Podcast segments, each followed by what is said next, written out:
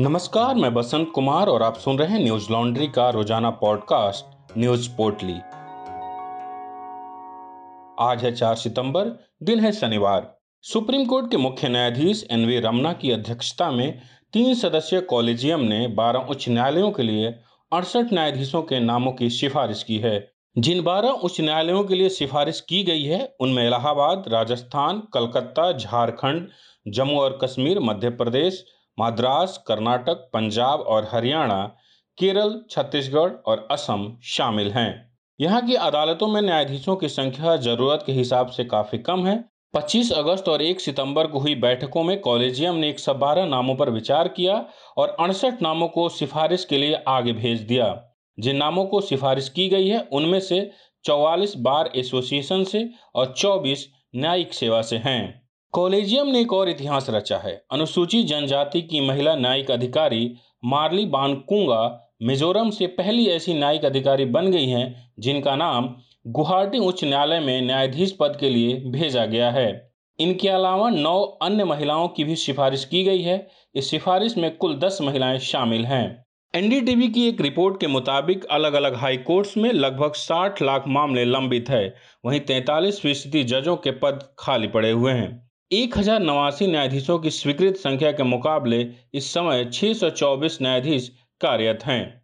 न्यायाधीशों की संख्या के मामले में तेलंगाना सबसे खराब स्थिति में है, जहाँ न्यायाधीशों के 31 पद रिक्त हैं, जबकि स्वीकृत पदों की संख्या बयालीस है, यानी कि लगभग चौहत्तर फ़ीसदी पद रिक्त हैं। एक मामले की सुनवाई करते हुए सुप्रीम कोर्ट ने सीबीआई को फटकार लगाई। सुनवाई के दौरान सीबीआई के किसी निष्कर्ष पर न पहुँचने पर नाराज़ सुप्रीम कोर्ट ने सीबीआई की क्षमता और कार्यशैली पर सवाल उठाए।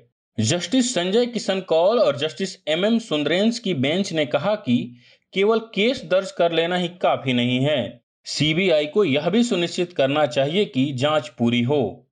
सुप्रीम कोर्ट की बेंच सीबीआई की परफॉर्मेंस और जाँच तथा मामलों को तार्किक निष्कर्ष तक ले जाने में उसके सक्सेस रेट को भी देखेगी।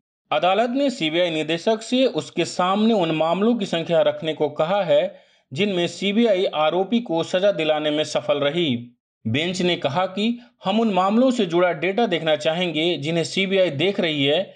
कितने मामलों में सीबीआई मुकदमा लड़ रही है? ट्रायल अदालत में कितने समय से मामले लंबित है? और ट्रायल कोर्ट्स तथा हाई कोर्ट्स में सीबीआई का सक्सेस रेट क्या है? हम देखना चाहते हैं कि एजेंसी का सक्सेस रेट कितना है। बता दें कि सुप्रीम कोर्ट ने इन आंकड़ों को पेश करने के लिए सीबीआई निदेशक को चार हफ़्ते का समय दिया है। सीबीआई की तरफ़ से पेश हुए additional solicitor general Sanjay Jain ने कहा कि भारत में मुकदमे की जैसी प्रणाली है, उसे देखते हुए मुकदमे के सक्सेस रेट को एजेंसी की दक्षता आंकते समय बस एक पहलू के रूप में देखा जाना चाहिए।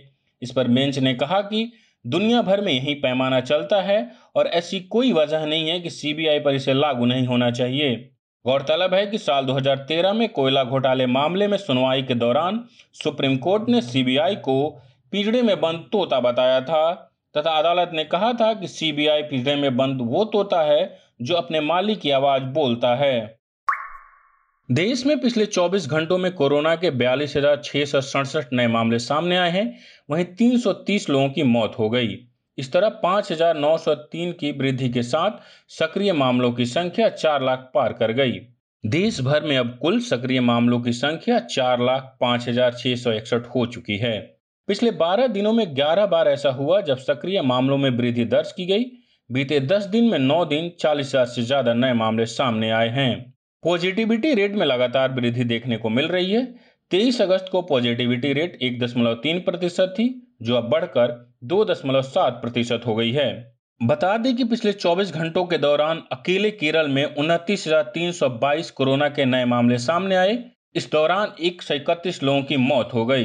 वहीं महाराष्ट्र में कोरोना के 4,313 नए मामले सामने आए हैं और बानवे लोगों की मौत हो गई है। दिल्ली में कोरोना के 35 नए मामले सामने आए हैं।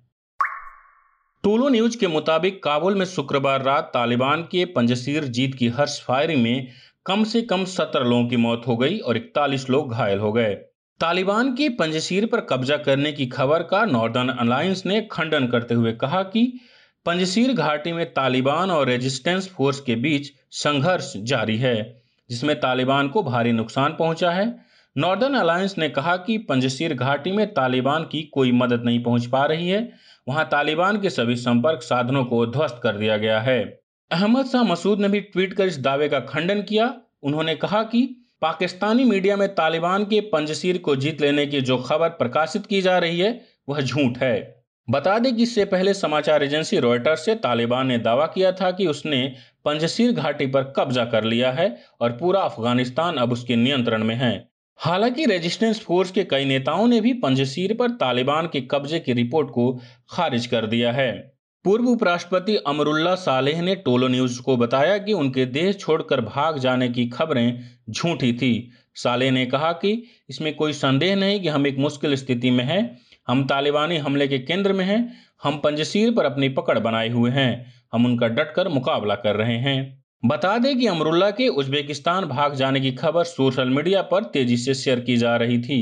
टोलो न्यूज़ के मुताबिक इस बीच अफ़गानिस्तान के पूर्व राष्ट्रपति हामिद करजई ने एक बयान में तालिबान और रेजिस्टेंस फोर्स से लड़ाई को रोकने और मुद्दे को बातचीत के माध्यम से हल करने के लिए कहा है। वहीं संयुक्त राष्ट्र महासचिव गुटेरस ने ट्वीट कर कहा कि अब पहले से कहीं अधिक अफगान बच्चों, महिलाओं और पुरुषों को अंतर्राष्ट्रीय समुदाय से समर्थन और एकजुटता की आवश्यकता है। मैं तेरह सितंबर को अफ़गानिस्तान के लिए एक उच्च स्तरीय मानवीय सम्मेलन बुलाऊँगा ताकि फंडिंग में तेज़ी लाई जा सके और जरूरतमंद लोगों को आबाद रूप से चीज़ें मुहैया कराई जा सके। शनिवार को टोक्यो पैरालंपिक से भारत के लिए अच्छी खबर आई। P four mix fifty metre pistol, S H one में मनीष नारवाल ने गोल्ड मेडल जीत लिया है। वहीं सिंहराज ने सिल्वर मेडल हासिल करने में कामयाबी पाई है। सिंहराज अदाना का यह दूसरा मेडल है। इससे पहले वे 10 मीटर एयर पिस्टल में ब्रॉन्ज मेडल जीत चुके हैं। 19 साल के नरवाल ने पैरालंपिक्स का रिकॉर्ड बनाते हुए दो स्कोर किया। वहीं पी वन पुरुषों की S metre air pistol H S one प्रतिस्पर्धा में मंगलवार को कांस्य पदक जीतने वाले अघाना ने दो सौ सोलह दशमलव सात अंक बनाकर रजत पदक अपने नाम किया। रूस के सरजई मालसीव ने एक सौ छियानवे दशमलव आठ अंकों के साथ कांस्य पदक जीता। टोक्यो पैरालंपिक्स में अब तक अवनी लेखरा ने 10 metre air rifle shooting, Sumit javelin throw और अब मनीष नरवाल गोल्ड मेडल जीत चुके हैं। अवनी लेखरा भी सिंहराज अदाना की तरह दो मेडल जीत चुकी हैं। उन्होंने 50 metre rifle P three shooting में ब्रॉन्ज मेडल जीता है। बता दें कि पैरालंपिक्स में भारत अब तक पाँच गोल्ड सहित पंद्रह मेडल जीत चुका है। न्यूज़ लॉन्ड्री हंड्रेड प्रतिशत विज्ञापन मुक्त प्लेटफॉर्म है, जिसका मतलब है कि हम किसी भी सरकार या कॉरपोरेट से विज्ञापन नहीं लेते। हम आपके समर्थन से चलते हैं। हम ऐसे ही स्वतंत्र होकर काम कर सके। उसके लिए न्यूज़ लॉन्ड्री को सहयोग करें। न्यूज़ लॉन्ड्री को सब्सक्राइब करें और गर्व से कहें, मेरे खर्च पर आज़ाद हैं खबरें। आज बस इतना ही। आपका दिन शुभ हो। नमस्कार। न्यूज़ लॉन्ड्री के सभी पॉडकास्ट ट्विटर आई और दूसरे पॉडकास्ट प्लेटफॉर्म पे उपलब्ध हैं। खबरों को विज्ञापन के दबाव से आज़ाद रखें। न्यूज़ लॉन्ड्री को सब्सक्राइब करें।